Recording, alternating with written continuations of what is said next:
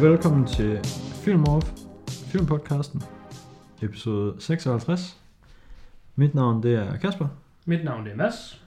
øh, og i dag der skal vi snakke om et par film, som jeg har valgt. Yes.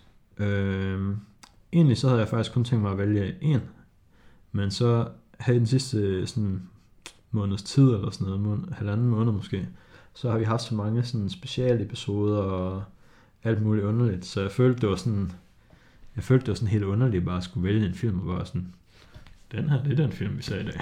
Kun én film. Ja. For, for er en hel time. Ved jeg godt, du gjorde det sidste gang, men det var også en lang... Godfather, den er jo bare...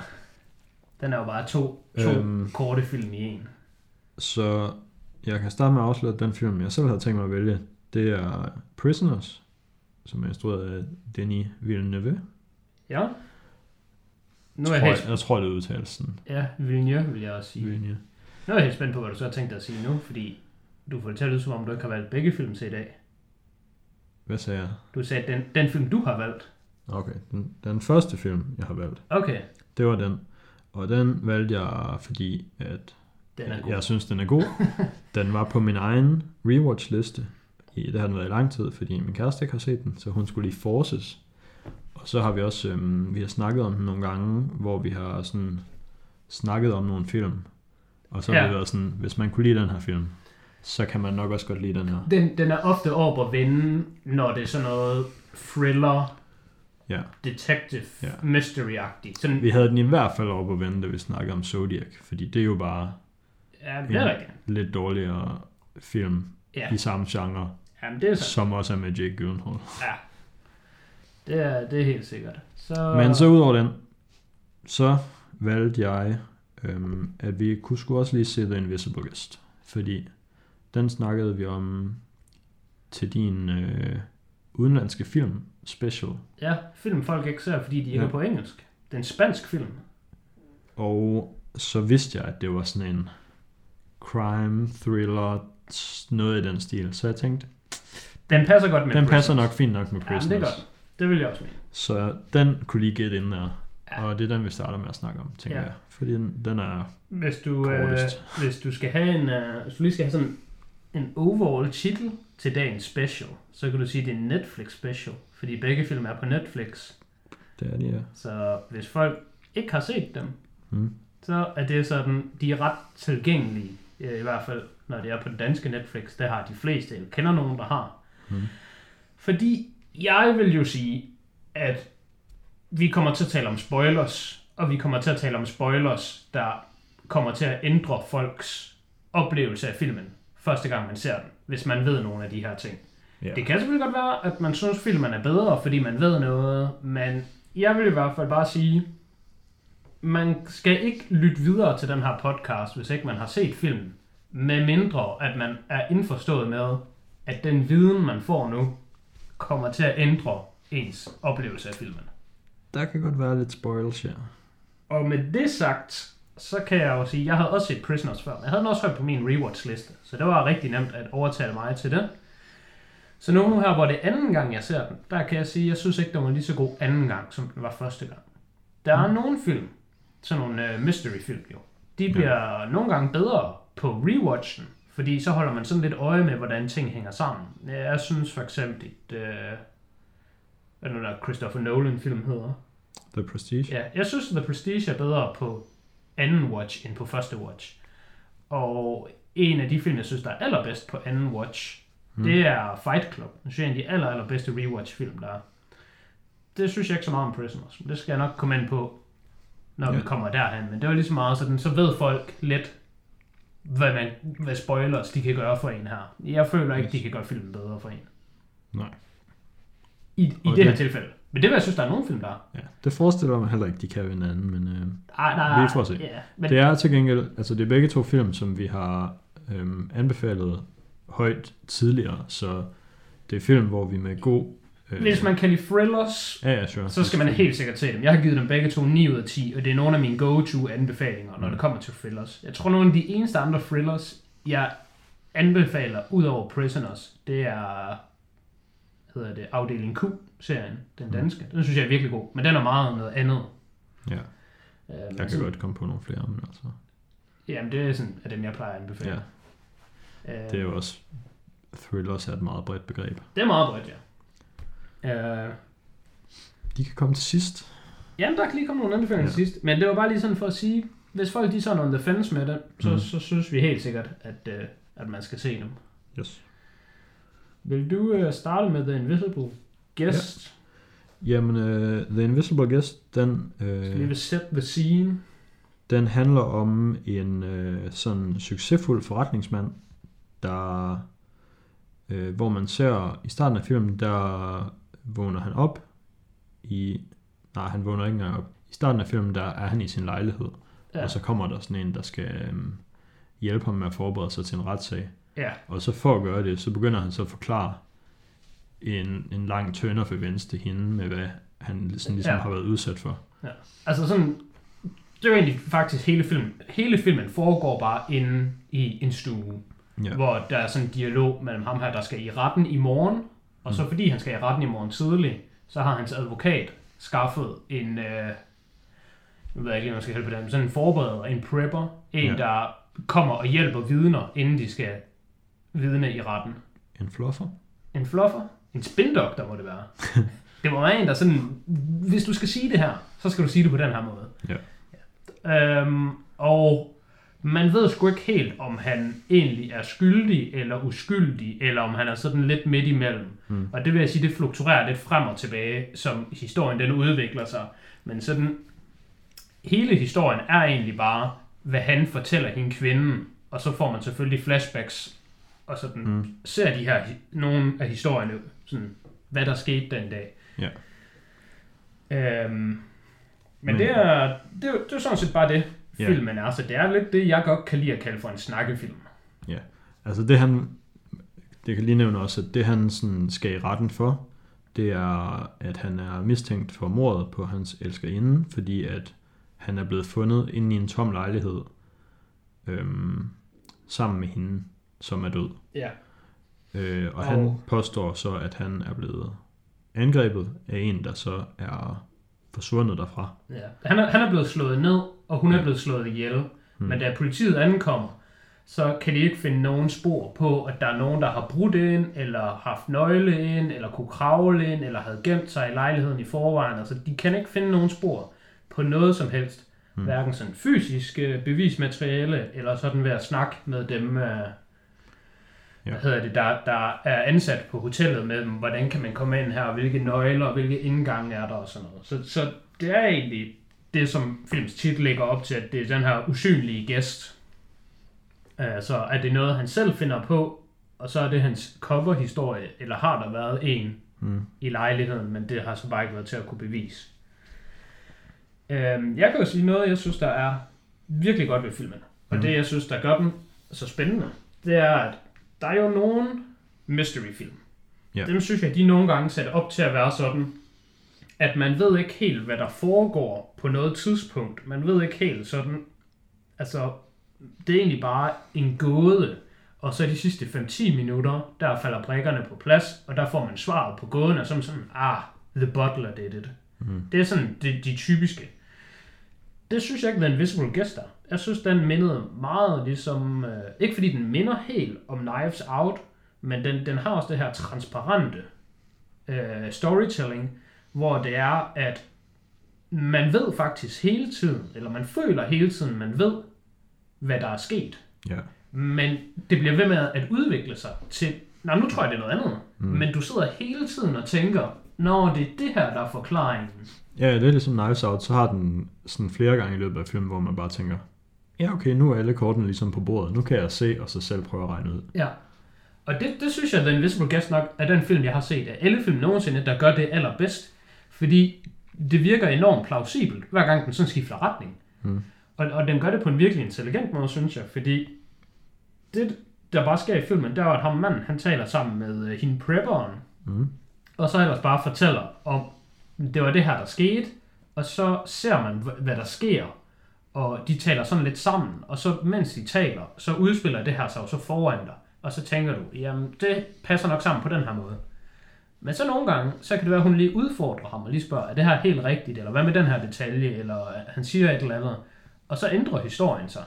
Ja. Og så ser man så, hvordan det ligesom har sådan en effekt på det med, at nu udspiller eventet sig lidt på samme måde, Mm.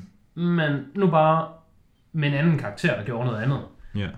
Øhm, det har vi også, øh, vi har ikke talt om den her film faktisk, men det var en film, du anbefalede mig, en der hedder American ja. Animals. Jeg tror måske, at jeg har nævnt den tidligere, men altså, det er Ja. ikke en, vi sådan har haft over. Nej, den, den, den gør det rigtig godt, synes jeg, hvor det er, at man, man har folk, der bliver interviewet omkring et event, og så ser man den ene person, han, han er i gang med interviewet, så ser man eventet, og så lige pludselig, så stopper man bare sådan, wow, wow, hold up, og så er der så en anden, der så fortæller eventet.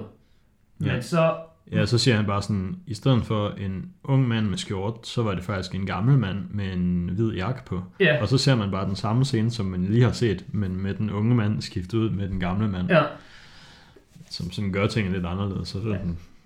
okay, hvad for noget af det her er rigtigt? det synes jeg, det, altså den film, synes jeg er sådan, den er ret okay film, Mm. men den gimmick, den putter ind, ja, det gør den meget bedre. Og The Invisible Guest er så bare en rigtig god film, som så også har den gimmick.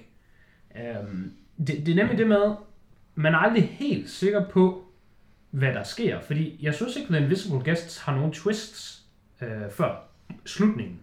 nej, Men hele vejen kun igennem, sådan små sådan Ja. retningsændringer. det er nemlig det der og- retning. Det føles ikke som om det er et twist. Det føles bare som om det er sådan, den smider måske sådan 3-4 scenarier i hovedet på dig med sådan, de her ting kan være sket.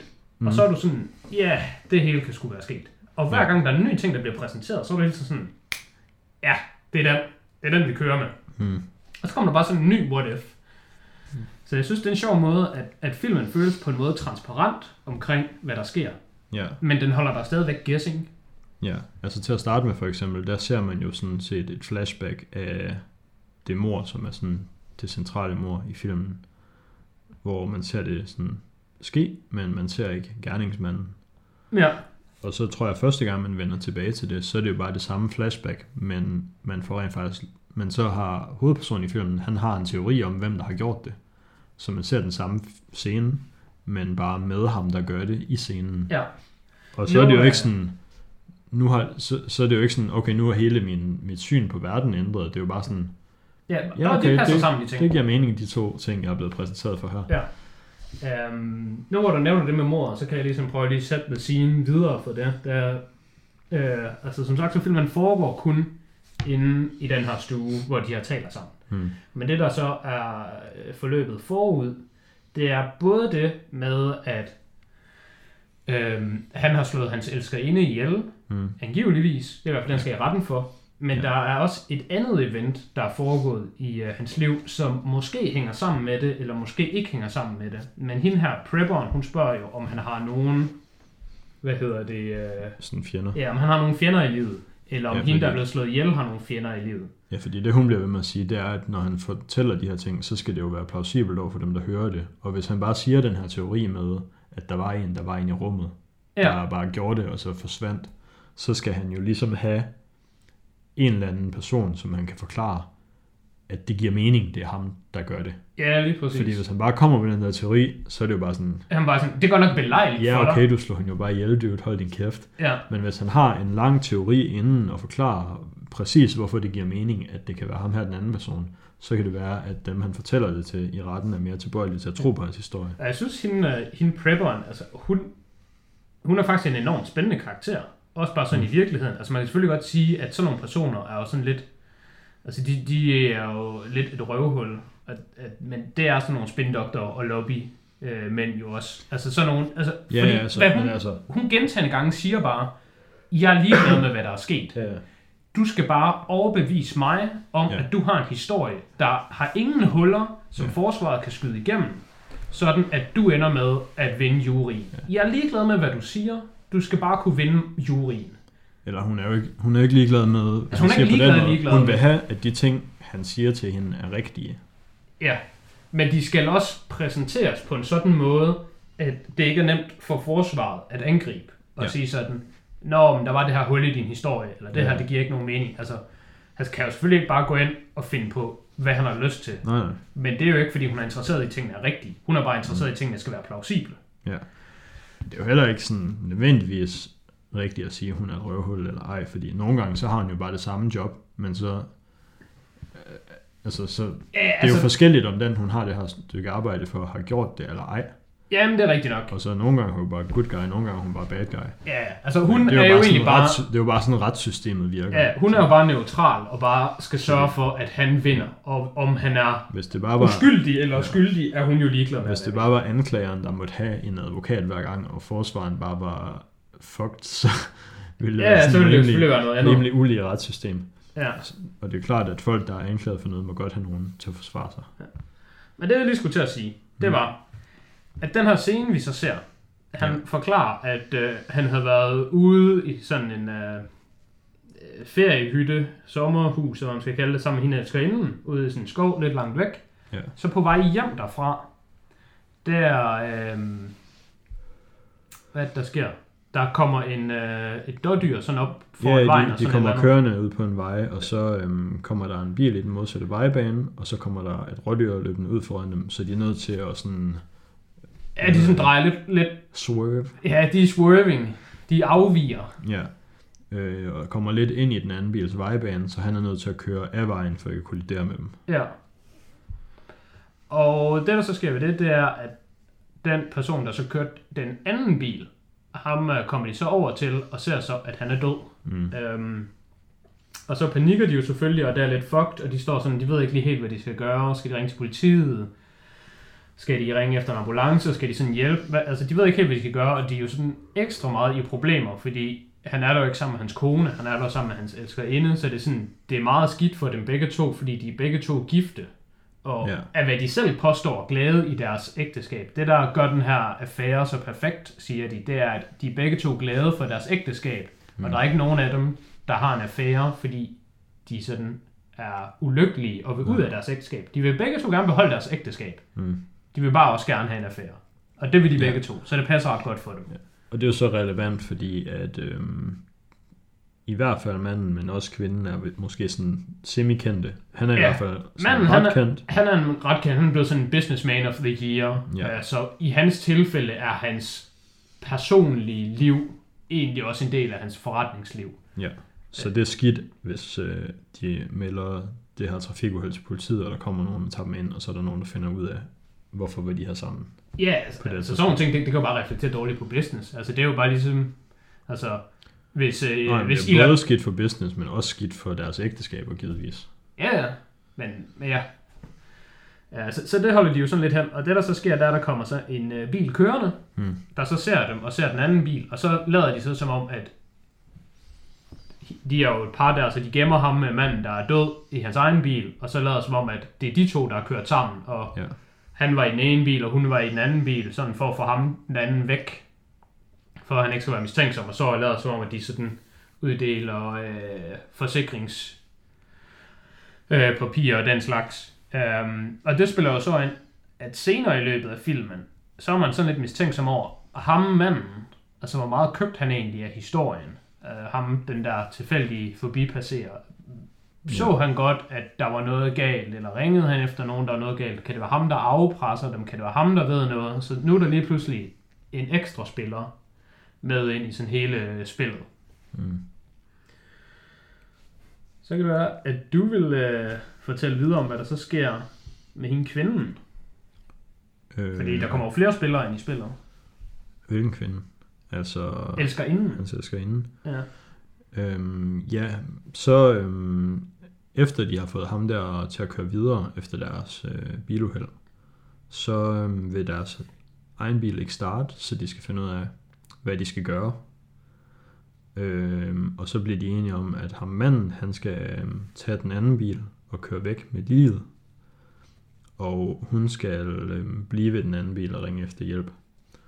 Øh, mens hun så bliver ved den der bil, som de selv har kørende i, så kommer der sådan en øh, mand kørende på vejen, og han er så tilfældigvis lige Han er ingeniør for det firma, der har lavet... Mercedes, øh, BMW tror jeg. Ja, sådan, sådan, han har været sådan Ja. he- head of development i sådan flere år for Ja. den der bilfabrikant og sådan ja. et eller andet. Men han var flyttet væk for at få et mere quiet life, så nu er han bare mekaniker, og så han tilbyder, at han lige kan trække, sætte den der bil på hans øh, krog, og så trække den hjem, og så kan han lige fikse det der for hende. Ja. Og det vil hun selvfølgelig gerne, fordi hun vil jo bare videre. Ja, altså det er ikke fordi hun sådan super gerne vil det, men det er sådan, der er ikke rigtig andre Ja, muligheder. alternativet er, at han ringer efter noget vejhjælp, og så skal hun sidde der i sådan tre timer, til ja. De kommer, eller whatever, fordi de er ude i et eller andet middle of nowhere. Ja, Så hun får bilen trukket med hjem til ham, og så øhm, møder hun hans kone, og bliver sådan set inviteret ind i deres hjem, og bliver tilbudt noget kaffe, og de er super flinke, mens ham der manden, han går og lige fikser hendes bil. nu siger du det på en sådan måde, som om, at der er noget, der er uler i mosen, men altså i virkeligheden, så sidder hun jo bare og chiller, og altså hun er selvfølgelig, hun er selvfølgelig lidt op at køre på grund af, hvad der er sket. Ja, Men som udgangspunkt, så sidder man ikke og tænker over, at der er noget sådan synderligt galt her. nej, nej, altså, Altså man, man sidder ikke sådan og tænker, oh shit. nej.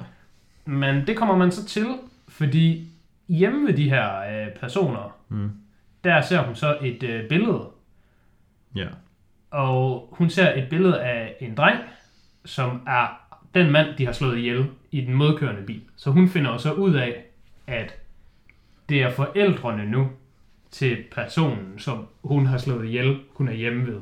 ja, Og hvad der er endnu værre, er, at hun har taget mobiltelefonen fra, hvad Mm. hedder det, øh, fra da de ryddet op i bilen, fordi den skulle ikke kunne spores.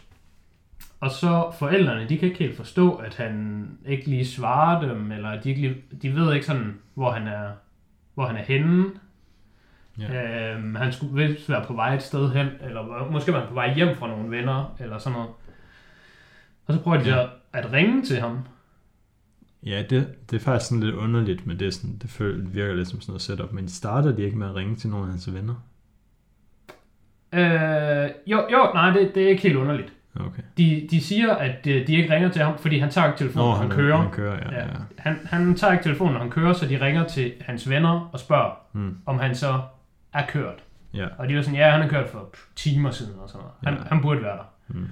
Øh, der så ringer de så til hans telefon, som hun har. Så nu er hun jo sådan, Ja, hun står lige inde i et andet rum, men så begynder den at ringe, mens hun står med den, og så er hun bare sådan, okay, så smider hun bare lige ned i sofaen. ja, så hun var så, åh, prøv, den ligger nede i sofaen. Og så kommer de ind i rummet, fordi de har hørt mobilen, og så står hun bare sådan, "Nå, jeg ved ikke, hvad der skal have. Ja.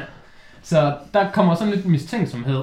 Ja. Øh, fordi det bliver også blandet sammen med, øh, at hun fortæller ham, øh, mekanikermanden, at bilen, den er, siger hun, det er hendes søster, eller siger hun, det er hendes egen? Hun siger, det er hendes søster, som hun har lånt med, at det var hende, der kørte, da de kørte Ja, galt. ja. Men han hun, kunne altså, se, hun var alene, da hun kørte galt, selvfølgelig. ja, men han kunne se, at øh, sædet, det justerede hun, da hun satte sig ind for at øh, køre væk. Mm. Og det er sådan lidt mærkeligt, at hun skulle justere sædet, hvis det er hende, der har haft kørt Ja, når hun lige har kørt. all along. Mm. Um, så nu er der også lidt mistanke, sådan, Mm. jeg vil sige, der bliver spillet sådan lidt sådan noget mistænksom musik i, uh, i filmen, så du har sådan en følelse Ja, ja. med, something is up. Men det giver også god mening, at han lige begynder at regne lidt forskellige ting ud der. Ja, Øhm, Jeg synes også, jeg tror måske, at han ser den der lighter, der ligger i bilen, som han, øhm, ja da han konfronterer... han ser en Manden. lighter og vil spørge hende, om hun ryger, eller sådan et eller andet. Han har i hvert fald en... jeg, jeg tror bare, han ser lighteren, Ja, okay. da øh, de, de kigger ind i bilen. Men så senere, så konfronterer han jo øhm, Adrian inde i øhm, Ja, det, er sådan der, fest. det der fancy sted. Ja. Og så spørger han, om, om han har You Got a Light. Og så tager Adrian så den lighter op og tænder den for ham. Ja, Og så kan han se, at det var den lighter, der lå i bilen. ja. Der, der er vi springet ret langt frem, men sådan Ja. ja. som uh, i, i, imellem de to mm. steder, så ham, uh, drengen, der er blevet kørt ihjel, Ja. Øhm, han er bare forsvundet sporløst, og politiet kan ikke klare sagen, og Ja, ja. som udgangspunkt er de ikke koblet sammen Nej, overhovedet. han er jo bare sådan Ja. missing. Der er sådan en... Det er national tv. Ja, det, er- det er national tv, at, at, at han er væk. Ja, Øhm, er væk. Ja, og de, de prøver også selv, de er jo nogle øh, magtfulde mennesker, øh, så de prøver også selv at få det til at virke som om, at ham med drengen, han er stukket af hjemmefra. Så hende kvinden, hun, prøver, hun laver sådan nogle bankoverførsler i hans navn og sådan noget, sådan, sådan for at få det plausibelt. Ja, der er nationale nyheder, men faren og moren, de er sådan meget stedige omkring. Vi kender vores søn, og han er sådan her, og han kunne aldrig finde på at stikke af hjemmefra, og ikke få penge og sådan noget. Mm. Så, så de bliver ved med at tænke, at der er et eller andet med dem har de mødt ude i skoven. Ja. Øhm, så, så de har lidt deres egen form for øh, efterforskning. Mm. Øh, hvor de ligesom følger dem her efter, og de prøver selvfølgelig også at få politiet med ind over det, men politiet har clearet ham her, forretningsmanden og elsker inden. Øhm, Vi kommer, vi kommer til at gå sådan meget igennem handlingen indtil videre, synes jeg faktisk. jamen det er rigtigt. Men det er måske fordi, det er, um, det er sådan, det er en spansk instruktør og spanske skuespillere, og vi kan ikke rigtig, Der er ikke så meget andet at vi fylde kan ikke med. være sådan, Nå, det er ham her, som I alle sammen har set i den her film og den her film. Altså jeg kan sige, at ham faren, det er ham, der er politikommissær i The Body, som er en anden lignende film Hmm. fra samme instruktør. Men okay. det er også der min sådan, øh, sådan knowledge af dem, der øh, er med, stopper. Ja, sure. Jeg synes, øhm, der, da de er hjemme ved, eller da hun er hjemme ved forældrene, og man sådan finder ud af, at øh, det er hans søn, eller deres søn. Det er sådan ret tidligt i filmen, men det er sådan et af de første tidspunkter i filmen, hvor jeg øh, sådan virkelig fik sådan en følelse af sådan, okay, den har sgu noget heavy stuff going on, den her film. Det var godt nok et, øh, Ja. s- en mavepuster. Det, det, de bliver introduceret, det er der, hvor det sådan bliver sådan rigtig spændende. Mm. Men jeg kan huske, da jeg så filmen, nu er, det, nu er det lidt tid siden, jeg har set den, men jeg vidste ikke helt, hvordan den sådan skulle slutte. Jeg var Nej. sådan meget i tvivl om, hvem ved hvad. Altså ham der, The Invisible Man, Mm. den, jeg var, jeg var som sådan aldrig i tvivl om, at, øh, at hvad hedder det, businessmanden Adrian, han var uskyldig på den måde. Altså, jeg synes hele tiden, at det var ret oplagt, at der var en, der var inde i øh, huset. Ja. Men det kunne det jo også bare ikke have været.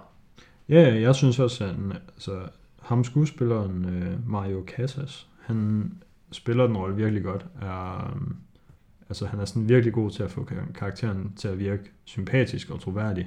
Ja, Fordi når han siger de her ting og fortæller de her ting, måske er det så kombineret med, at så viser de jo bare flashbacks, Ja. ja. hvor det han fortæller er sandt. Ej, men jeg synes også, han gør det Ja. rigtig godt, fordi ligeledes, når han så fortæller andre ting, så er han også virkelig god til at virke sådan, at han sådan overspiller hans hånd, at man er sådan, ah, så uskyldig er du vist ikke, eller Mm. du holder noget tilbage. Altså, han virker meget reelt nogle gange, og han virker meget som om, at han holder noget skjult nogle gange. Jeg synes, karakteren og skuespilleren gør det sådan vanvittigt godt i, Ja. øh, i den film. Han er, det er ikke for at sige, at det er ham, der bærer det, fordi de er alle sammen virkelig dygtige. Ja. Men han er sådan meget essentiel for filmens succes, synes jeg. Ja. Det er øhm, et, et fun fact, som jeg har haft nævnt tidligere, dengang vi havde Shawshank Redemption-episoden. Mm. Men det er jo ikke sikkert, at alle lyttere har hørt alle episoder, så jeg kan lige nævne det igen. Der var det meningen, det er ikke meningen, men det var op at vende, at Tom Cruise, han skulle spille øh, hovedrollen som Andy Dufresne. Men han testede ikke så godt med øh, early audiences, fordi når folk kiggede på ham, så var "Ah, han har gjort det. Mm. Og det, der var det gode med Tim Robbins, det var, at folk var sådan, han er nok uskyldig, men han kunne også godt have gjort det. Men jeg vil sige, i Shawshank, der var man sådan på vippen med, han er nok uskyldig. Men Ja, det er det, der, sådan en- en- der er sådan et ja. spektrum, hvor der er Tom Hanks i den ene ende, Ja. og uh, Tom Cruise, Tom Cruise i den anden, ja. Og så er Tim Robbins lige Tim Robbins, jeg synes, han er sådan en 60-40. Han er sådan en 60 uskyldig, 40 skyldig. Ja. Og Tom Hanks, han kunne aldrig have gjort det. Hvis jeg castet Tom Hanks, så var Nå, han er jo bare uskyldig. Det ja. ved vi jo, han er. Og Tom Cruise, han er bare... Han, han har sgu gjort det. Ja. Og der synes jeg, ham, han ligger altså også godt lige i midten. Han ligger sådan... Langt hen ad vejen, der var jeg sådan, han er uskyldig. Ja. Men der kunne godt være noget mere ved det. Eller han kunne godt være skyldig på andre måder. ja, altså det er jo også... Han erkender jo, at han har været med til, Til mor. noget kriminelt. Ja, men han får det også nogle gange til, det er jo, nogle gange, så får han jo det til at lyde som om, at da de øh, havde slået ham ihjel, så var det kvinden, der fortalte, at, altså elskerinden fortæller ham, ham tænk på din karriere, tænk på det her, der er ingen, der finder ud af det, vi gør sådan her, vi dækker det væk, og han var sådan, Ja, ja, ja. ja. nej, vi skal gøre det rigtige. Ja. Og så sådan senere hen, så bliver det byttet om, så er det sådan ham, der fortæller det hele til hende, ja. hvor man så får hendes det, det er interview. sådan til allersidst. Ja, det synes jeg, det var sådan virkelig Hvis fedt. man, ikke, hvis man ikke er tunet ud på grund af spoilers endnu, så sorry. Ja. Vi, vi ruinede den for jer. vi skal også lidt til at runde den her film af, og Ja. altså, det, det er jo bare en film, der har få karakterer, men mm. de kommer alle sammen til at bestemme lidt omkring historiens narrativ. Altså den person, man taler med lige nu. Altså det er sådan lidt Game of Thrones-agtigt, hvor det er, at når der er dem, der bor nordpå, er på scenen, jamen så er det deres verdensbillede, man ser. Mm. Og når man ser dem i øh, hovedstaden, så er det deres verdensbillede, man ser. Men det, der så er det interessante her, de deler jo alle sammen den samme verden. Mm. Så du ser bare det samme, men bare fra et nyt perspektiv. Og det ændrer så bare nogle detaljer, og nogle gange nogle meget vigtige detaljer. Ja. Øhm, men hvad sagde du, du havde givet den her? 4 eller noget? Jeg har givet den, øh, jeg har givet den 9 ud af 10. Og jeg kunne sgu godt, jeg kunne godt snige mig selv over på at skulle give den 10 ud af 10, hvis det egentlig skulle være. Jeg, noget af det, jeg har holdt den lidt imod at give den 10 ud af 10, mm. det er, at filmen er kun en time og 41 minutter, men den føles længere end det. Og det er ikke, fordi jeg synes, den føles langtrukken som sådan, men altså, det er ikke en fast-paced film, du får. Er Der, rigtigt. der sker meget, og der er enormt meget dialog, og der er enormt meget storytelling. Men hvis du bare satte mig ned og se den her film, og jeg ikke havde noget ur, og når filmen så sluttede, og du spurgte mig, hvor lang tid den havde varet, så havde jeg jo sagt over to timer og et kvarter. Hvis du havde givet mig over eller under på to timer og et kvarter, så havde jeg været lige slide over. Mm. Og den havde i hvert fald været længere end to timer. Og det var den jo så ikke. Og det ved jeg ikke helt, hvorfor jeg sådan havde den følelse omkring den, fordi jeg, jeg, kedede mig slet ikke, og synes ikke, den var dårlig, og så ikke have den sluttet. Men jeg kan bare huske, at da den sluttede, så var jeg sådan ret overrasket, og sådan, wow, er det kun en time og 40 minutter? Hvordan har du overhovedet den der længde? Står den i re- review, eller hvad? Den står i mit review. Det er sådan noget, det, det er det her, jeg skriver ned i mine reviews, Kasper. Det er sådan, ting, jeg skal huske omkring det. Det skriver jeg ned. Men hvorfor er det vigtigt at huske det her? Fordi det er derfor, jeg ikke har givet den 10 ud af 10.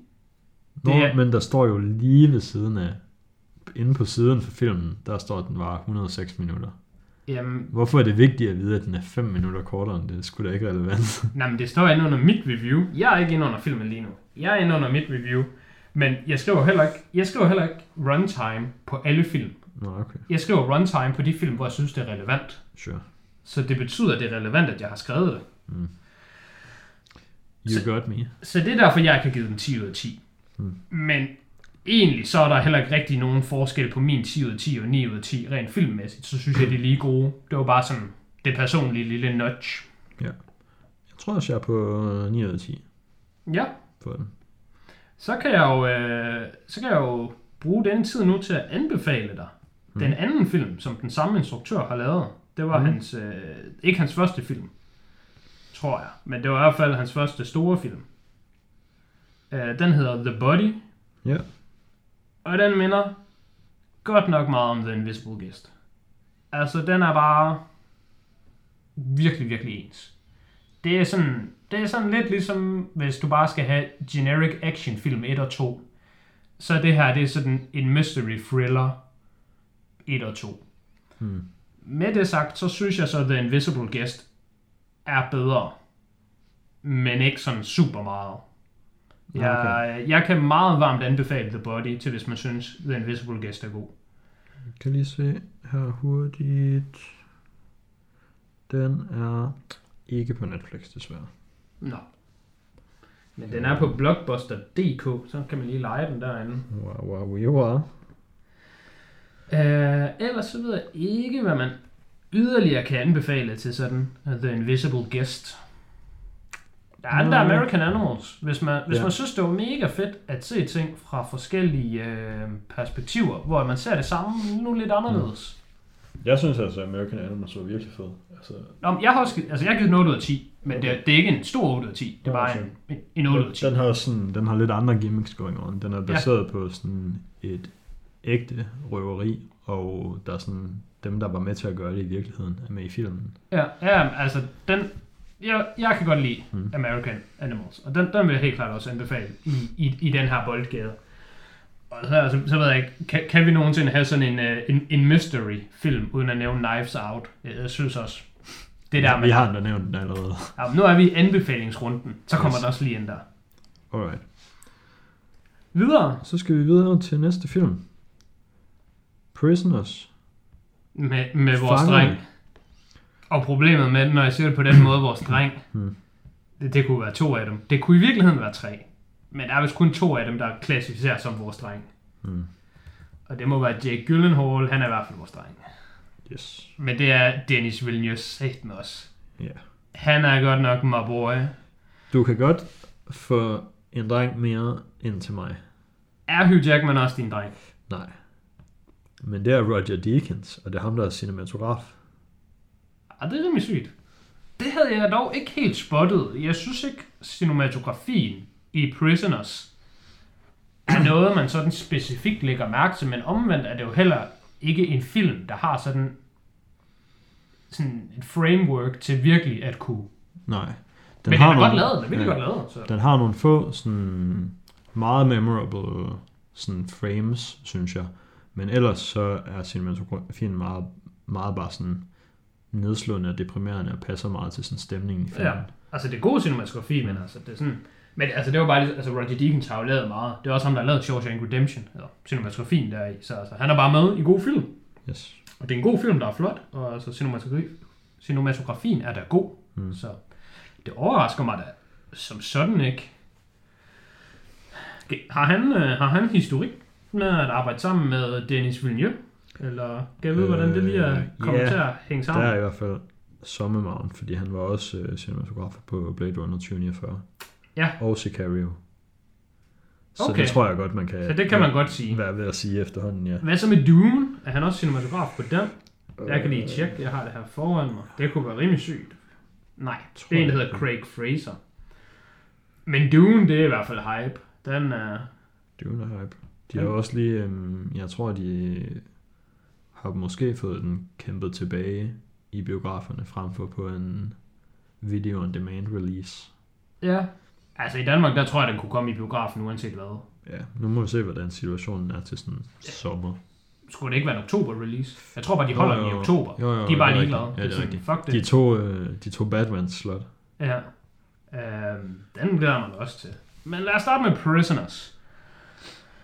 Er det min tur til at uh, set the scene? Kan du godt lige gøre hurtigt. Jeg gør det hurtigt. Gør det så hurtigt, jeg kan. Så kan du altid... Hvornår så du den? Jeg så den i går aftes. Right. Så den var rimelig frisk. Øh, Jeg tænkte godt nok, at jeg ikke behøvede at se den, for jeg kan, jeg kan nemt huske den. Det, det er godt nok en film, der er et par år siden, jeg har set. Men det, for det første er det en film, jeg synes, der er virkelig god. Men jeg synes også, at det, det er en nem film at huske. Mm.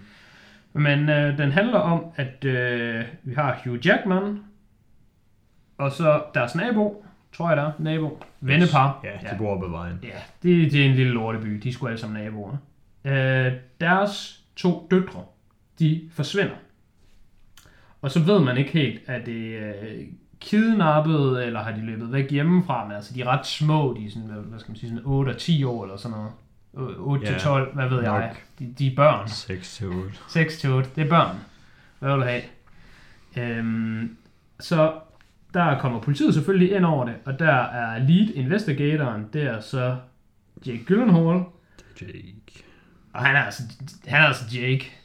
Øh, og så handler filmen ellers om, at de her børn, de så skal findes, og man har to, man ligesom følger. Den ene, det er så Jake Gyllenhaals karakter, hvor man ligesom følger politiet og deres sag. Mm.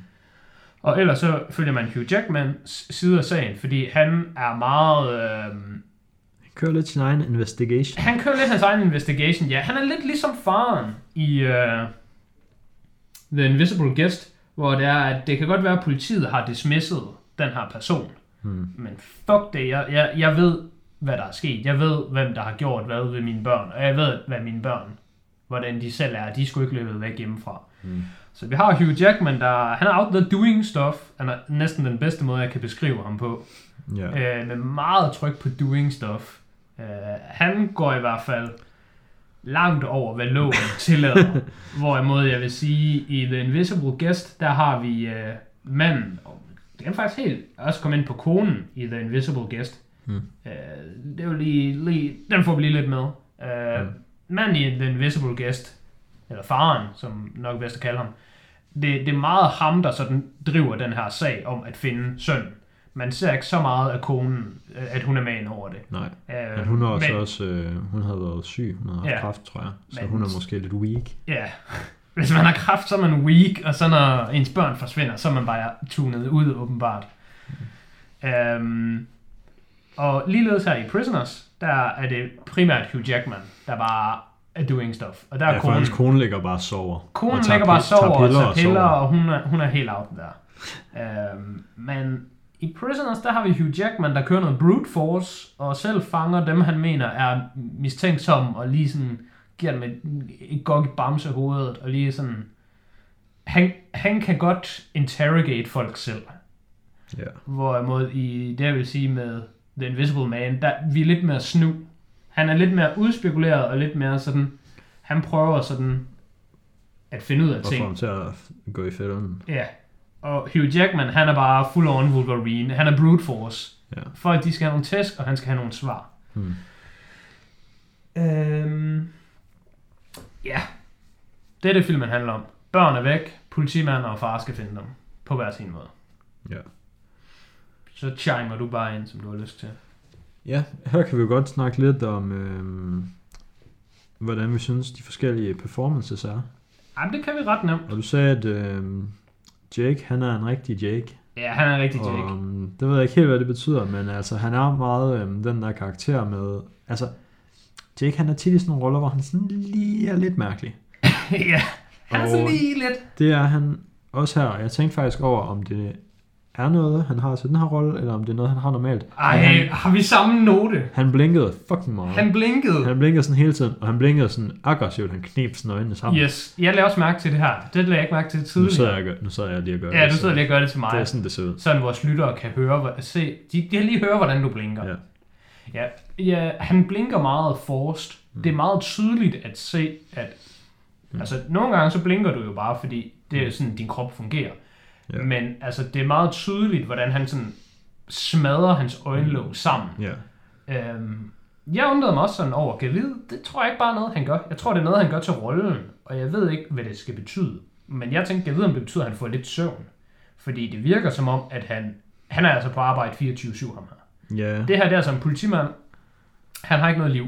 Han har ikke nogen hobby. Han har ikke nogen kæreste. Han har ikke noget som helst.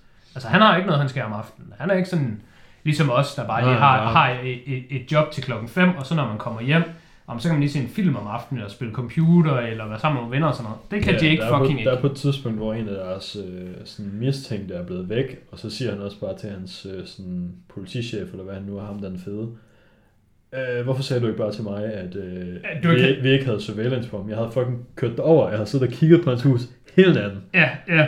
Det var specifikt også den scene, jeg lige havde tankerne, men det var jo meningen, at ham, den, de havde i mistanke, han skulle være under fuld øh, overvågning. Og det havde chefen bare sagt, tjek, det er han. Og så da han forsvandt, så var "Mm, hvordan kan han forsvinde, hvis, hvis vi har ham under surveillance? Og så var han sådan, ah, okay, vi har ikke budget til det. Og så var han bare sådan, fuck, jeg har ikke noget liv, jeg skal fucking gøre det hele. Ja. Uh, ja, jeg lagde også mærke til, at han bare blinkede sindssygt meget. Mm. Øhm, Men grunden det til, kan at jeg også være sagde... sådan tics-agtigt. Altså det kan godt være, at han skal forestille at have sådan noget, hvad hedder det, autisme eller andet, ADHD.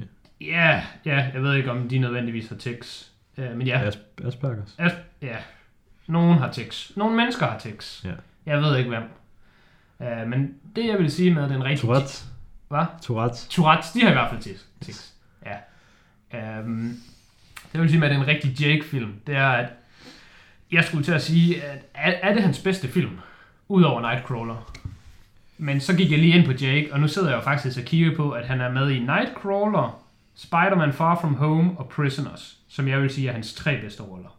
Hmm. Og jeg ved sgu ikke helt, hvilken jeg synes, der er bedst, fordi jeg synes, han er sindssygt god i Spider-Man Far From Home. Altså, han er en af de bedste i hele Marvel-universet, synes jeg. Ja. Generelt så fatter jeg så heller ikke, hvorfor at folk de bare sådan elsker Robert Downey Jr. som Tony Stark. Jeg synes bare, han er, han er bare god. Men altså Jake som Mysterio, det er totalt nødderne i Far From Home. Men Nightcrawler er sgu nok hans bedste. Han er sindssygt god, Nightcrawler. Ja. Og jeg synes, han minder om hans Nightcrawler-karakter her i Prisoners. Ja. Han er bare en, uh, en toned down, lovlydig ja. politimands Altså, man, kan godt, man kan godt diskutere, om man synes Nightcrawler eller Prisoners er en bedre film, men Jake får bare mere plads til at shine i Nightcrawler. I Nightcrawler, helt sikkert. Øh, fordi den her Prisoners har trods alt også Hugh Jackman, Hugh Jackman Doing things. De har ham doing stuff. Ja. Uh, and jo, Jake Gyllenhaal, han er sindssygt god her. Han blinker rigtig meget. Det var også lige den eneste kommentar, jeg havde til det, så det må vi være ret enige omkring. Hugh Jackman, han er doing things. Jeg har ikke sådan andet at sige til det. Jeg synes, han så lidt lille ud deri. Jeg synes, nogle gange, når man ser Hugh Jackman, så ser han ret stor ud. Jeg tror faktisk... Det var ikke, fordi jeg synes, han så lille ud i den her film. Jeg synes bare, han så normal ud. Er det ikke noget med, at han er sådan okay høj, faktisk? Jeg mener, der var sådan kontroversagtig om, at Hugh Jackman, han skulle spille Wolverine, fordi Wolverine i comic books er lille. Ja, men altså, jeg tror, Wolverine i comic books sådan næsten er 61 eller sådan noget. Ja. Og så... Hugh Jackman er høj. I'll tell you that. Ja, men han er ikke sådan, han er i 90'erne. Han er 91. Ja. Men jeg synes nemlig nok, at, øh, at han var ret høj. Og det synes jeg bare ikke, at jeg lader mærke til, at han var i den her film. Nej. Jeg, jeg synes mere bare, at han så bare sådan almindelig størrelse ud. Øh, Jake er så også 1,82, så, mm. Så stor forskel er der vel egentlig ikke på dem, når det kommer et stykke. Der er altså egentlig 12 års forskel. Hugh Jackman er 12 år ældre end øh, Jake. Det er sygt nok. Ja. Det kunne du da godt have bildet mig ind. Om jeg kunne også godt bilde mig selv ind, at han var ældre, men altså, jeg bare ikke lige med så meget. Hmm. Jeg synes jo, Jackman han er ret god heri, men Jeg synes også, jeg synes faktisk, Hugh Jackman er virkelig god heri. om jeg kunne bare godt se andre også klare den rolle godt, hvis jeg skulle ærlig. Altså det kunne også godt have været Russell Crowe, han kunne godt have været deranged sur far, Sure. hvis du spurgte mig. Og på måde, jeg synes Jake han er Jake. Mm. Det, du, du får svært ved at finde en, der sådan, som du selv siger, han er sådan lidt mærkelig. Men, Ja. men sådan, det går lige, fordi det er jo my boy. Mærkelig, men også flot. Jamen, det kan være, det er det, der er hemmeligheden. Ah, du skal bare være flot, så går den. Det er jo også det, hvis man gør creepy ting. Nå, ja, så virker det. grim og gør creepy ting. Fucking actual psykopat. Vær pæn og gør creepy ting. Ah, han er bare lidt Og mærkelig. Han er bare, han er bare sådan lidt cute. Der er jo en, øh, der er faktisk en, øh, en Marvel Universe øh, skuespiller mere med. Der er jo den første, øh, hvad er det ham der robotmanden hedder? Uh, War Machine. Ja, War Machine. Den første War Terrence Machine. Howard. Ter- Terrence Howard, ja, der røg ud. Som er actual psykopat.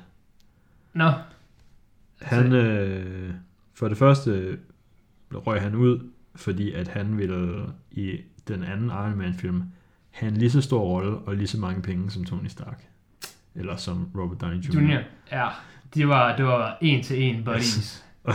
Det var de sådan, nej det skal du faktisk ikke have. Men han har også sådan et eller andet, han har opfundet sit eget matematiksystem, fordi at han mener, at sådan et eller andet, jeg kan ikke huske præcis, hvad han mener, men han mener sådan et eller andet i stil med, at 1 plus 1 er 3, eller 1 minus 1 er 1 eller sådan noget. Han mener et eller andet fucked, ja. ja. som bare ikke er rigtigt. Men han har sådan opfundet sit eget matematiksystem, Er det den der klassiske... som er sindssygt insane. Ja, er det den der klassiske med at sådan, det der sådan noget lort, man får spoutet til sådan noget teambuilding, hvor sådan, at 1 plus 1 giver, giver 3, fordi når du går sammen om ting, så bliver det bedre. Det er i hvert fald sådan noget klassisk teambuilding nonsense. Han har opfundet sit eget matematiske sy- teorisystem, der hedder Teriology. Ah, fordi han hedder Terrence. Ja. Og i det system, der giver 1 gange 1, det giver 2. Ah, det kan heller ikke passe 1 gange 1, det giver 1. Det giver jo ikke nogen mening. Du har to et-taller. Hvis du har to et-taller, så giver det 2. Og det er da ligegyldigt, om du ganger det eller plusser det. Jeg kan godt se, hvad han mener. Det, det er teriology. Ja. Okay, Så jeg tror måske også, han er sådan lidt... Øh... Altså, jeg tror, han er lidt mærkelig udover. Jeg tror ikke, folk har lyst til at arbejde med ham. nej. Jamen, øh, han kom da alligevel med i den her film. Det er sygt nok. Ja. Øh, ja, så ved jeg ikke rigtigt. Flere skuespillere, om vi lige gider highlight. Jeg er sgu lidt ligeglad. Dennis, ham har vi kommet ind på. Han er en legende. Ja. Jeg ved, der er mange, der godt kan lide Paul Dano. Ja, er det ham, der spiller Alex? Ja. Ja. Ham er jeg ikke specielt meget about, kan jeg sige. Jeg har set faktisk en del film med ham. Han spiller med i The Will Be Blood, Ja. som er en dårlig film, folk godt kan lide, jeg synes er god. Hmm. Og så er han med i Swiss Army Man, Som er en dårlig film. som er sådan en... Mm, Den er en medium film, vil jeg sige. Så, ved, Ja. så kan folk selv stykke sammen, hvad jeg synes om The Will Be Blood, når jeg synes Swiss Army Man film. er bedre. Det er faktisk, det er sjældent, at jeg giver en film lavere rating end dig, synes jeg faktisk. Jeg er mere gavmild, måske er jeg mere øhm, sådan, måske er jeg mere kejseren har tøj på agtig. Men jeg har givet Swiss Army Man en lavere rating end dig, kan jeg se. Jeg, jeg tror bare, jeg tog den ikke så seriøst. Jeg tænkte bare, det er godt nok noget lort det her. Jeg så den også samme aften, som jeg så Guns Akimbo. Så jeg var, jeg var all in på Daniel Radcliffe, han er suited. Mm. Og så tror jeg bare, jeg embraced det. Øh, Paul Dano er faktisk også med i en anden film med Jake Gyllenhaal. Nå, Han er med i Oka, som Ja. er instrueret af vores boy, er det vores dreng? Bong. Det er Bong. Another Bong hit. Ja. Jeg har ikke haft set den endnu. Okay. Fordi jeg bliver ved med at tænke, jeg tror sgu ikke, den er en film for mig. Uh, men det kan da godt være, at du lige kan fortælle mig, at den er okay. Jeg kan godt fortælle dig, at den er okay. Okay, okay. Okay, jamen, uh, I'll give you that. Så kan det være, at jeg ser den en dag. Øh, den har jeg givet 3,5 ud af 5. Ja. Det lyder som noget, jeg måske kunne finde på at se. Um, men os vende tilbage til Prisoners. Mm. Hvad... Øh, har du noget, du vil sige? Hvis du bare skud for hoften. Skud fra hoften. Nu kører vi jo bare jeg havde news. faktisk sådan... Jeg kan ikke huske, hvornår jeg så den her film, men jeg havde sådan helt... Det, det hele var nyt for mig nærmest. Okay, Altså, jeg, jeg, det var det, slet jeg skulle ikke, til at tale om. jeg kunne slet ikke huske, hvad der var gået i morgen. Jeg var sådan... Finder de overhovedet de der børn? Øhm, er de bare døde? Er det ham der retarden, der har gjort det? Jeg kunne huske, jeg skulle til at sige, at jeg kunne huske 100% af filmen. Men det viste sig, at jeg kunne kun huske 99,99. Ja. Uh, jeg skal nok komme ind på det eneste, der overraskede mig. Og det er derfor, jeg ikke synes, filmen er så god på et rewatch. Fordi ligesom The Invisible Guest, at den egentlig hele tiden holder dig sådan lidt gættende, ja. så gør den det overhovedet ikke, når du har set den en gang før. Mm. Noget, som jeg synes, der gør Prisoners netop er så god, og der gør den rent faktisk skiller sig ud fra mange andre thrillers, Ja. det er, at du hele tiden i tvivl om, hvilket narrativ, der er det rigtige, fordi det hele det virker plausibelt. ja. Altså, Det største twist for mig i Prisoners, Hmm. det er faktisk, og jeg synes, det er genialt, og jeg elsker det. Jeg elskede det ikke, da jeg så den i går, fordi jeg vidste, det kom. Men jeg er lidt nysgerrig på, hvordan du har det med den slags. Fordi nu kan vi nævne Joker, som jeg hele tiden træ- trækker. Jeg trækker Joker-kortet, fordi jeg ved, hvordan du har det med den film. Joker-kortet kan vi godt blive enige om og være uenige om. Ja, men hvad så i Prisoners? Det, de gør i Prisoners, Ja. det er, at på et tidspunkt, så introducerer de jo en ny Bims person. Ja. Det er ham, der også er Bims i uh, Batman-trilogien. Hvis du kan huske ham. Det er ham, som uh, der arbejder ish for Jokeren. Kan du ikke se, det var ham? Mm, Det er ham, der er sådan et bims, hvor uh, Harvey Dent, han nej, er det den er Harvey Dent, eller også er det uh, Gary Oldmans karakter, der bare sådan står og giver ham tæsk, og bare sådan, fuck dig, giv mig svar, og så kommer Batman og sådan, hey, ham er, han er bare Looney Tunes, kommet ud fra et eller andet asylum, hvorfor står du og interrogator ham? det kan jeg sgu ikke lige huske. Nå, det er ham. Jeg kan ret nemt huske ham, fordi jeg synes, han ligner en budget Cillian Murphy. Øhm, men da de finder ham, der i Prisoners, der kommer jeg til at tænke på, wow, viste det sig bare, at hele den der Alex Jones, det bare var forkert. Mm.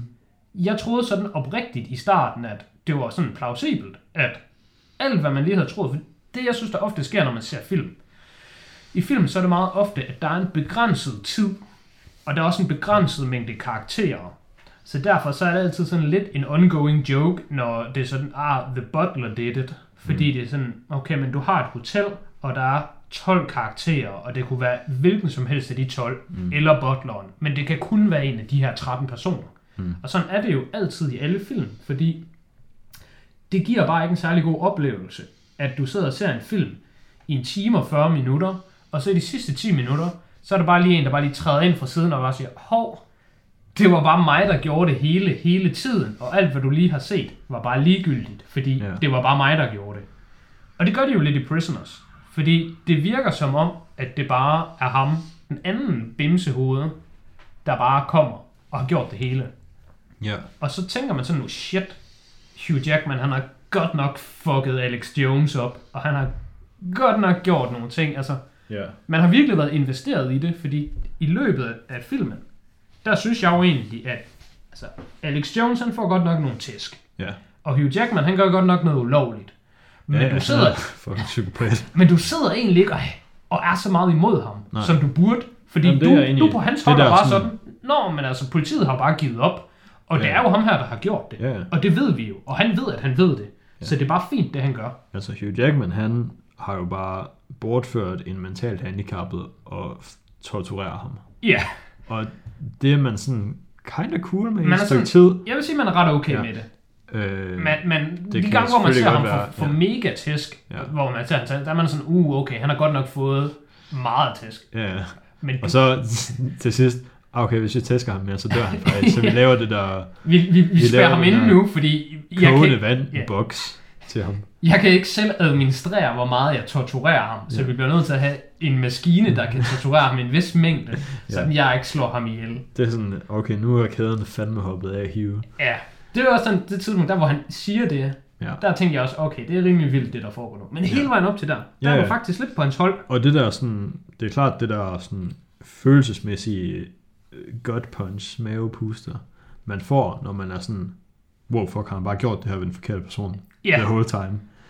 Det virker ikke så godt, hvis man kan huske det. Nej, og det vidste jeg. Ja. Jeg vidste bare, at alle de her what-ifs, Yes. de var forkerte. Og det jeg vil nævne med Joker, mm. det er, jeg synes i Joker, der er der lige kort, hvor at man tror, at øh, Arthur, han er øh, bror til Batman. Nå, ja. Og der er jeg bare sådan, der, der, ah, sammen, der, så sådan, der kiggede vi på hinanden og sådan, Joker er sgu da overhovedet ikke Batmans bror, men det kan vel godt være det her univers. Det er da egentlig sådan sejt, men også fucking mærkeligt. Mm. Og så går der sådan et par scener, og så får man bare at vide, nej, du er fucking ikke hans bror. Din mor, hun er bare Looney Tunes, og det hele var bare forkert. Mm. Og det synes jeg egentlig, det var ret fedt. Jeg synes, det var ret sjovt, at du lige får, lige ud fra siden, du får lige introduceret sådan, hvad med det sådan her? Og så er du sådan, tja, det kan da godt være, der er sådan der. Og så vil man bare sådan, nej, det kan det faktisk ikke. Ja. Det, det er det, jeg synes, der gør Prisoners sådan ekstraordinært god. Det er, at der kommer lige de der ind fra siden, fordi du sidder ikke bare der og tænker hele vejen igennem, Nå, men det er bare ham her, der har gjort det. Ja, ja. Og så viser det sig, at det er ham, der har gjort det. Og så til sidst er du bare sådan, ja, det var ham, der gjorde det. det. Derfor kan film stadigvæk godt være rigtig gode, hvis det er fortalt på en god måde, og du er sådan, åh, det hang godt sammen. Vidste du så godt, kunne du huske hele tiden, at det var hende tanten? Jeg kan huske 100% af filmen. Okay. Jeg kan fortælle dig, Hvordan, hvordan var det så de scener, hvor, man, hvor hun er med? Hvordan føltes de? Fordi der er jo nogle scener tidligere, hvor man ikke tror, at hun har noget med det at gøre, hvor man møder hende. øh, uh, altså de føles som om, at jeg ved, hun har gjort det på det tidspunkt. Okay. Men det var ikke sådan, du lagde ikke mærke til et eller andet sindssygt foreshadowing eller sådan Nej, nej, det gør jeg ikke. Det var ikke sådan, jeg tænkte, at øj, men det kan være, at man kan pause den, og så se, øj, prøv at se ind i køleskabet af den her sorte drik, som jeg ved er slangegift. Ja. Øh, det var faktisk, det var noget af det, jeg ikke kunne huske. Øh, det var også en scene, jeg synes, det var sådan rimelig, det var altså fucked up. Der, hvor han tager, han åbner de der kufferter, Ja. og så kommer der bare slanger ud over det hele. og så Jake, han er sådan, uh, det er godt nok træls, det her. Mm. Jeg synes faktisk, den scene, den var, sådan, den var faktisk lige lidt sjov. Der, Ja, det var der fucking sjov. Der grinede jeg sgu lidt, fordi han åbner sådan to, hvor der er slanger i dem. Og så er sådan, åh oh, fuck. Og så de der slanger, de kravler bare rundt. Og så åbner han bare en mere, og putter hænderne ned i den, Ja. og begynder at hælde tøj ud. Og så er der også slanger i den, Ja. fucking no shit. Og så er jeg bare sådan, åh oh, fuck igen. Og det er sådan, Jeg synes, det du var- har lige åbnet to, der var fulde af slanger, og så fucking kører du bare med den tredje. Jeg synes også, den scene, den var, den var en af de sjoveste, en af de bedste scener, fordi man er sådan, han er godt nok dedikeret. Ja. Hvis jeg åbner sådan en kuffert, og der kommer slanger ud, så er jeg nope, the fuck out af det hus. Så er jeg bare sådan, men han står bare og væder rundt i der, der er sådan slanger på. Og det sjove er, det er jo ikke fordi, at han er sådan ligeglad, eller han ikke er bange for slanger, for man kan sådan se hans hoved, han er sådan, åh, det her det er godt nok ikke særlig fedt. Men han skal lige have åbnet den næste. Han skal lige have han skal bare åbne dem alle sammen. Og der bliver ved med at være slanger i, så man er sådan, hvorfor, hvorfor bliver du ved med at åbne dem, der var slanger i? Ja. Så kommer han så lige til den sidste, hvor der ikke er slanger i, og der rent faktisk er et clue, og de kan bruge det hele. Så det føles sådan lidt på en måde som sådan, det er lidt videospilsagtigt med, at du skal lige åbne alle 10 kasser, Jamen, der er og så den bagerste. De andre kufferter har altså også tøj med blod. Ja, de har tøj med blod og sådan noget, men altså, de har alle sammen bare tøj med blod og slanger. Ja. Når du åbnede fem tøj med blod med slanger, Ja. så kan det måske godt være, at du er sådan, okay, jeg behøver ikke åbne det de resterende fem nu. Jeg ringer bare det her, og Ja. siger det til nogen, og så Men er jeg der ved nogen, ikke, der om kommer den, og gør det. den, den clue, han ledte efter, nødvendigvis var i den sidste. Altså, det var den jo, fordi han stoppede, der efter at have fundet den. Så på den måde var det den sidste, men det kan godt være, der var flere. Men Jeg det tror tror bare, jeg altså, han det var. åbnede alle. Jamen, han åbnede alle, men jeg tror, det var den, der var sådan længst ind i rummet. Ja. Jeg, tror, det var, altså, jeg tror bare, det var den sidste naturligt, fordi det var den, der var længst væk fra ham, var da han Nej, startede. men han fandt da ikke noget specielt i den. Som, Men han fandt bare noget papir, som han tog op i hånden, og så gik han ud. Han åbnede en, så var der han papir i den, så tog han papiret op, og så gik han. Nå, okay. Så da han åbnede den, så var det slut. Jeg kan ikke huske, hvad det var for noget papir. Ej, det var sådan noget papir, ham der, øh, den tossede, han havde tegnet labyrinter i. Fandt han det der? Ja, det fandt han der. Det var sådan en masse... Okay. Men dem tegnede han jo nogle flere af senere også. Ja, dem tegnede han, mens han var sådan en custody. Mm. Men der var lå også nogen der i. Okay. Øhm,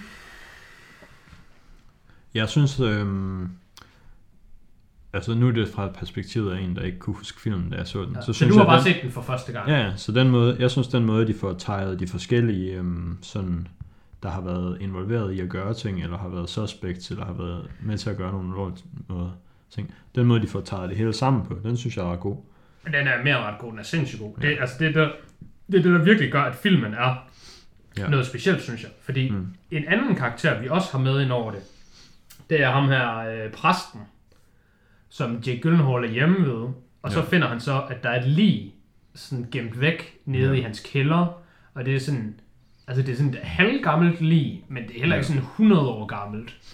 Øh, så der ligger også et lig dernede, hvor man sådan, er det, hvad foregår der i den her by? Er det her bare noget tilfældigt? Men der finder man så ud af, at den person, som der ligger dernede, det er så øh, hende tantens mand, Ja, og han har så, Alex's onkel. ja, Alex, og han har sådan en, øh, en halskæde med, med med noget, de der labyrinter. med en lille labyrinter på, ja.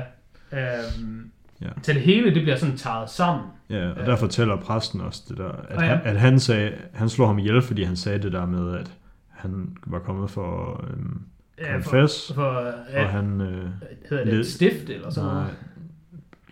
I hvert fald indrømme. noget med aflad. Aflad. Han skulle lige købe et afladsblad Ja. hos præsten. Øhm, og han sagde, at han havde slået en masse børn ihjel, og det der med at slå børn ihjel, det var noget, de var nødt til, fordi de var i krig mod Gud. Ja, Øh, og det kommer de også tilbage til senere, der hvor man finder ud af, at øh, tanten også har noget med det at gøre. Ja. Øhm, jeg ved, at øh, Simon, som vi har haft med tidligere i øh, forrige gang, nu være til... Nej, han var ikke Snart med til et år Tenet. siden. Ja, så meget lang tid siden. Han, er, han, er, han køber ikke så meget. Den, Hvad forrige gang, hvad mener du? nej, jeg, jeg ville have sagt sådan, den sidste gang, han var med, var Tenet. Men det var det ikke, for Nej. der var han ikke med. Nej. Øh, Han var med i episode 2.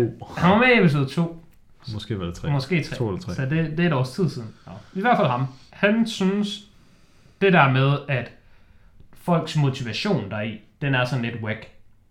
Altså, at grunden til, at de bortfører børnene, Mm. det er for at få andre mennesker til at hade Gud og miste troen på Gud. Men jeg kunne faktisk godt lide det. Jeg synes faktisk, det var sådan okay. Jeg tænker sådan, der er sgu virkelig mange mennesker her i verden, der er religiøse. Og de er bare sådan, aha, Gud er god. Gud, han er godt nok. Han er min ven. Gud, han har min ryg. Og så de der øh, folk, de er sådan, ah, det er godt nok. Vi bliver lige nødt til at give folk et wake-up call, at Gud, han er ikke din ven. Fordi Mm. hvis dine børn, de bare forsvinder, så kan du bede lige så mange bønder, du har lyst til, men dine børn, de kommer altså ikke frem. Ja. Og, Så kan det godt være, at man ender med at være sådan, der er sgu ikke nogen Gud. Ja, Hvis al- det her kan ske for mine børn, så er der ikke nogen Lige Gud. præcis. Altså, jeg kunne faktisk ret godt lide det der med, at mo- motivation bare var, at de vil gerne tage folks tro på sådan Gud og at livet er godt fra dem. Mm. Altså, det lyder selvfølgelig meget kynisk, men ah, det er farligt at sige sådan noget her på, øh, hvad hedder det, på øh, on record.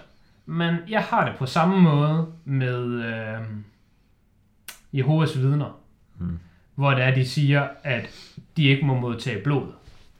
Altså alle, De skal jo bare dø. alle Jehovas vidne forældre, de Ja. har fortjent, at deres børn dør. dør. Men, Men børn, det har deres børn ja, det, selvfølgelig det ikke. er nemlig det, der er problemet. Problemet er, Ja. at børnene har ikke fortjent at dø, Mm. men forældrene har, har fortjent, at deres børn dør. Yes. Og det kunne jeg egentlig godt se her i. Jeg kunne, jeg kunne så ikke huske, hvad... Fortæller tanten, hvad deres motiv var for... Havde de også... Eller havde de været troende en gang, og så var der sket noget for dem, der havde gjort...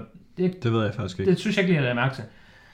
Altså, det, det kunne egentlig godt have været fint, hvis de havde sagt det, at om vi har selv mistet et barn, og vi har selv et eller andet, nu vil vi gøre det samme ved andre, men det behøvede de sådan set ikke for min skyld. Jeg synes faktisk, at det er en meget sådan færre grund, at de bare sådan, hold kæft, hvor er det godt nok irriterende, at du bare tror på, at Gud han er god og din ven, bare fordi mm. du har et godt liv. Ja. Fordi så snart livet bliver dårligt, så, så er han der altså ikke for dig. Det er jo bare ligesom, det er ligesom de der rige mennesker, rige, succesfulde mennesker, hvor det bare er sådan, om, ja, du skal bare tro på dig selv, og bare sådan gå din egen vej og følge dine drømme. Ja. Tro, tro, på Gud, så skal du nok klare dig. Og der har jeg bare lyst det til jo bare, fucking... øh, survivorship bias. Ja, bare Fordi- fucking smadre deres liv, og så bare... Du, du tager deres motivational speech, og så filmer du den. Ja. Så, så hyrer du en eller anden psykopat til at smadre hele deres liv. Du går fuld bossen og bumsen på dem, og vender deres liv op og ned, og bare, okay, nu er dit liv trash. Mm. Og så spiller du bare det fucking motivational shit til dem igen, og så er det bare sådan, her, værsgo, you get what you deserve. Believe in yourself. Det er altså, det, det er sådan noget, hold kæft, sådan noget, det hader jeg. Når folk de bare sådan spagter lort. Ja, det er jo bare for hver, altså for hver succesfulde, der siger, man bliver succesfuld, hvis bare man tror på sig selv, så er der 99 mennesker, der troede på sig selv, men ikke blev succesfulde. Ja. Og de er jo bare holdt op med at sige det her, fordi En, de øh, fandt ud af, at det ikke virkede. En, øh, et, et ret godt eksempel, jeg har fra Reddit, det er Taylor Swift. Hun er bare sådan, ah, du skal bare believe in yourself, og du skal bare alle mulige pis. Hmm. Men der er ikke så mange, der ved, at Taylor Swifts far bare er fucking rig. Så han købte vist bare et pladeselskab til hende, eller bare købte hende en vej ind i pladeselskab. Jeg siger ikke, Taylor Men Swift ikke er hun- dygtig, men Hun øh, sådan rebootede jo også sin karriere på et tidspunkt. Hun startede med at prøve at make it som countrymusiker. ja. Ej, jeg det- vil sige, hun made it som countrymusiker, men hun blev større, da hun gik full on pop. Det kan godt være. Ej, hun, hun havde succes som country. Alright. Nu er hun så tilbage til at lave sådan lidt noget whack musik. Ja, ja. Men altså, det, det, det, altså, hende ved jeg så, er der, så er der musikreviews. Jeg synes sgu ikke, det nyeste Taylor Swift-album er særlig godt. Uh, den, jeg ved sgu ikke, den nyeste Taylor Swift-sang, jeg har hørt, den tror jeg, jeg tænkte, var sådan okay. Mm. Uh, men jeg ved bare, at hun siger, hun har i hvert fald sagt i interviews, bare sådan, yes, American Dream, it's all good. Ja, Og det blev hun bare flamet for på Reddit, fordi hendes far var fucking rig. yes. Så jeg kan egentlig godt lide det der med, at nogle gange, så skal man sgu bare, fordi Hugh Folk skulle bare ned på jorden. ja, Hugh Jackmans karakter er altså troende. Hugh Jackmans karakter, han beder altså til Gud. Ja. Og jeg ved ikke, om det er det, der har gjort, at de har valgt børnene. Det får man ikke sådan helt at vide. Det er sådan læst lidt mellem linjerne, men altså, Ja. jeg synes motivationen, den er sgu, øh, altså den er selvfølgelig fucked up, men Ja. jeg kan godt lide den. Jeg synes, den er, den er noget, jeg kan godt lide den i film. Den, Mm. den fungerer for mig. Det var mere sådan for at nævne, at det vidste jeg for Simon, der var den sådan, det fungerede ikke for ham. Han synes bare, det var mærkeligt, altså hvorfor skulle man gøre sådan noget? Men øh, det, det kan være, det, det er sådan psykopatagtigt, Men take var- one to know one. Altså, det var nok godt for din enjoyment af filmen, at du sådan kunne sympatisere med det. Fordi en af de ting, vi snakkede om med The Devil All the Time, det var at du bare synes, de der mordere var lamme, fordi hvorfor gik de bare og slå folk ihjel? Ja, Så det, du ikke har haft den oplevelse her, det har nok været meget godt. Ja, det har været meget godt. Jamen her i der er det bare sådan, når, altså de, de går jo bare sådan, mm, kunne det ikke bare være fedt, hvis vi bare fuckede deres liv op for live? Mm. Altså de er jo selvfølgelig psykopater, men altså, de har jo bare hende der damen, der bare havde mistet hendes barn, øh, Barry, som jo så var Alex. De har bare sådan, Nå, men hendes liv det er bare fuck nu. Ja. Og nu kan hun bare leve resten af hendes liv, og altså, du får også ripple effekt. Fordi, ikke nok, altså du tør ikke bare troen fra Hugh Jackmans karakter. Altså alle han møder, altså han bliver jo en bitter mand resten af livet. Mm. Han, han kommer til at hade livet resten af livet, og tage den bitterhed med sig rundt i verden. Mm. Og det er jo bare det, tanten gerne vil have. Så det er jo bare mission accomplished. Ja. Jeg kan lige sige, øh, det eneste jeg ikke kunne huske i filmen, Mm. jeg kan også godt huske ham der Tossen nummer to, at han var en fake, og at han slog sig selv ihjel, og alle de der ting. Det eneste, jeg ikke kunne huske, det var, jeg kunne ikke huske, at Hugh Jackmans karakter, han endte nede i hullet. Mm. Og jeg kunne faktisk rigtig godt lide den måde, den sluttede på. Jeg kunne virkelig godt lide, at den sluttede med, at uh, Jake han står sådan og sådan, der er et eller andet, der siger noget. Ja. Ej, der er ikke noget, der siger noget. Hmm, der er et eller andet, der siger noget. Ej, det er der ikke. Jo, det er der, og så slutter den bare. ja. Altså, jeg har ikke noget imod, eller det ved jeg ikke, jeg har ikke noget sådan dårligt imod øh, sådan nogle open-ended film, eller hvad man kan kalde dem, så længe, tror jeg, at man ikke føler, at det er bare sådan en, og hvad tror I selv, der sker? Ja, Det, I kan selv prøve, vi kunne ikke lige finde ud af, hvad der skal ske. I kan selv prøve at regne ned. Og i den her, der er det mere bare sådan, okay, men jeg kan jo godt bestemme, hvad jeg synes, der sker nu, Ja. ud fra det information, jeg har givet. Så er der ikke nogen grund til, at I bruger fem minutter mere på at vise mig det. Jeg synes mere, det er sådan noget med, jeg kan bedre, jeg kan godt lide, når de har sådan noget open-ended film, hvor at det, er sådan, det er lidt lige meget. Altså yeah. slutningen på Prisoners, er det, okay, går, går Jake bare væk, og så, så dør Hugh Jackman dernede og bliver aldrig fundet, eller bliver Ja. han fundet og kom, altså, Men altså, jeg går bare... I min hjerne, der slutter Prisoners bare med, at øh, Jake han finder Hugh Jackman, og så kommer Hugh Jackman op af hullet, og jeg kommer i fængsel. okay, Det behøver de ikke vise mig, for at den ender sådan ja. Jeg, jeg, ved sgu i mit ikke, hoved. jeg ved sgu ikke, om jeg, om jeg tror, han finder ham. Men øh, det, det, det er også fordi, jeg, jeg tænker slet ikke over det. Jeg synes bare, at, at det vigtige er, at det er ikke sådan en, hvad tror du selv på det vigtige? Altså hvis du har en hel film, for det er jo ikke det her filmen handler om. Filmen, den, den, den slutter jo egentlig som sådan i det, at børnene bliver fundet. At der så lige er en ekstra krølle på halen. Det er sådan... Mm. Jeg vil sige, det, det, det ville jo være træls, hvis man var open-ended, hvis det var sådan, at den slutter med, at Jake han er kørt over til tantens hus, og så står og banker på der, og så åbner tanten døren, Ja. og så slutter den bare der. Mm. Og så skal du selv være sådan, hmm, skyder han hende, skyder hun ham, finder han nogen, sker der noget, hvad sker der? Det er sådan, de, de må gerne slutte med sådan irrelevante ting. Ligesom Inception for eksempel, der bare er open-ended, Ja, hvor man er sådan, det kan sgu bare gå den ene eller den anden vej, men hele filmen Mm. er stadig tied together. Ja. Jeg kan se, at du har givet uh, Prisoners 8 ud af 10, sidst du så den. Er vi, er vi due for uh, Jeg har faktisk lige opdateret den til 9. til 9? Yes. Jeg er også på 9 ud af 10. Uh, jeg kan tænke huske, hvad det var, der holdt mig nede fra den før. Hmm. Og det var, at jeg kan huske, at jeg synes, den var for lang. Og da jeg så den i går, så tænkte jeg, at den var helt som den skulle være. Den skulle ikke have været længere, og den skulle ikke have været kortere. Sure. Men det betyder ikke, at jeg har tænkt mig at øge den til 10. Nej, nej. Men det kan jeg bare huske. Jeg kan huske, det var min eneste concern med den første gang, jeg så den. Og nu synes jeg bare, at det er all good. Det hele er all good. Mm. Hvad skal man ellers se, hvis man godt kan lide Prisoners? Øhm, Er det The Prestige? Fordi det er noget mystisk med Hugh Jackman. det, den er i hvert fald okay. Den er ikke helt sådan så barsk. Nej, det er den ikke. Jeg synes, øhm, Her kan jeg jo lige nævne afdeling Q. Hvis man gerne vil have noget thriller, der er lidt af barsk Mm. til Prisoners-agtig genre, så synes jeg afdeling Q, det er sådan rimelig godt. Ja. Og det er Jeg også på har- Netflix, de første tre af dem i hvert fald. Jeg har et par, som jeg ikke nødvendigvis synes matcher sådan totalt med den her film, men bare sådan en film, jeg plejer at anbefale, hvis der er nogen, der er sådan, nej, jeg kan faktisk ikke lide thrillers. Ja, Øhm, jeg har kun en tilbage, jeg ikke har nævnt, så jeg og synes det bare, er du fyrer øhm, løs. Shutter Island. Shutter Island er rigtig god. Shutter Island, det er den bedste Christopher Nolan-film, Christopher Nolan ikke har lavet. Den har Det er Martin Scorsese. Scorsese Det er den bedste Scorsese-film nogensinde lavet, Det er fordi nok, ja. Scorsese han laver lortefilm, men så har han bare randomly lavet Shutter Island og Wolf of Wall Street. Ja. Så I guess, når Leo han lige kommer og siger, Martin, jeg gider ikke at være lort, så er han sådan, I guess, jeg laver gode Han film. har ikke også lavet Gangs of New York? Gangs of New York er Leonardo DiCaprio også med i. Præcis. Så, så holder den bare stik. Nå, men jeg ved ikke, om den er god. Øh, jo, den er ret fin. Øh, den kan folk rigtig godt lide, men det er sgu også bare fordi mm. ham der, Daniel Day-Lewis, han går rundt med en hammer og slår folk, mm. og det kan folk godt lide. Er det Martin? Øh, jeg er lige ved at slå det op. Skal vi lige se, om det er ham? Øh, ja, korrekt. Fy. Øhm, den anden... Og Aviator. Så der er meget Leonardo DiCaprio ind over det. The Departed er selvfølgelig også god, nu vi bare sidder og nævner Det film. var, nå, men det var, det var den næste, jeg havde tænkt mig at sige. Okay. Det var min anden recommendation.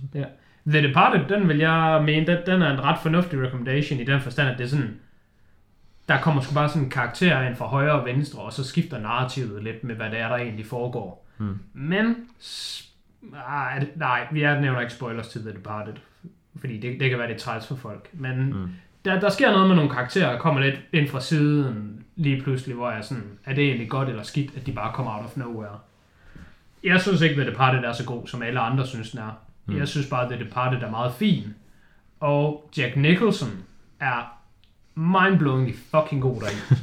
og alle er gode deri. Altså, The Departed er bare en, en god film, der bare har mm. sindssygt mange skuespillere, der gør det virkelig godt deri. Ja. Du har en sidste. Ja, den anbefaling til dig. Den er selvfølgelig også til vores lyttere. Uha. Men øh, jeg har ikke tænkt mig at putte under pistolen og vælge den her til næste uge. Mm. Men øh, det er en film, du ikke har set, og det er en thriller. Og jeg synes virkelig, du bør se den, nu hvor du synes The Guest og Prisoners er gode film.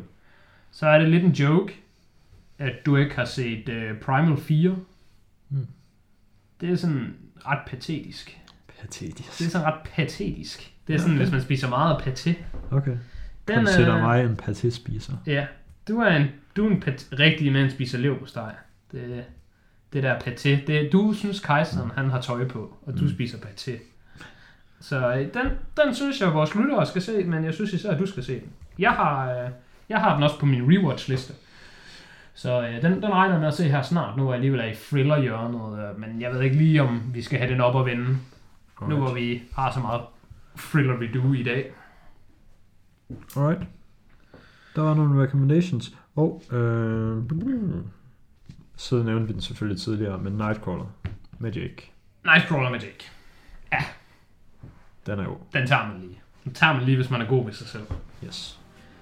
Det var den sidste, Ja, jeg havde. jamen, Og øh, så er det vel bare En, jeg havde. tak for denne gang. Tak fordi I lyttede med. I næste uge, der øh, finder vi ud af. Vi finder ud af, om, om 2020-episoden kommer der, om den lige skal have en uge mere. Vi skal nok have en uge mere, men det er jo ikke vores skyld. Altså, der er bare 2020-film, der stadig ikke er udkommet. Ja. Så hvad kan man gøre? Vi bliver ved med at sige hver uge, at den kommer lige om lidt. Og så på et tidspunkt, så er den. Og så er du sådan, wow, wow.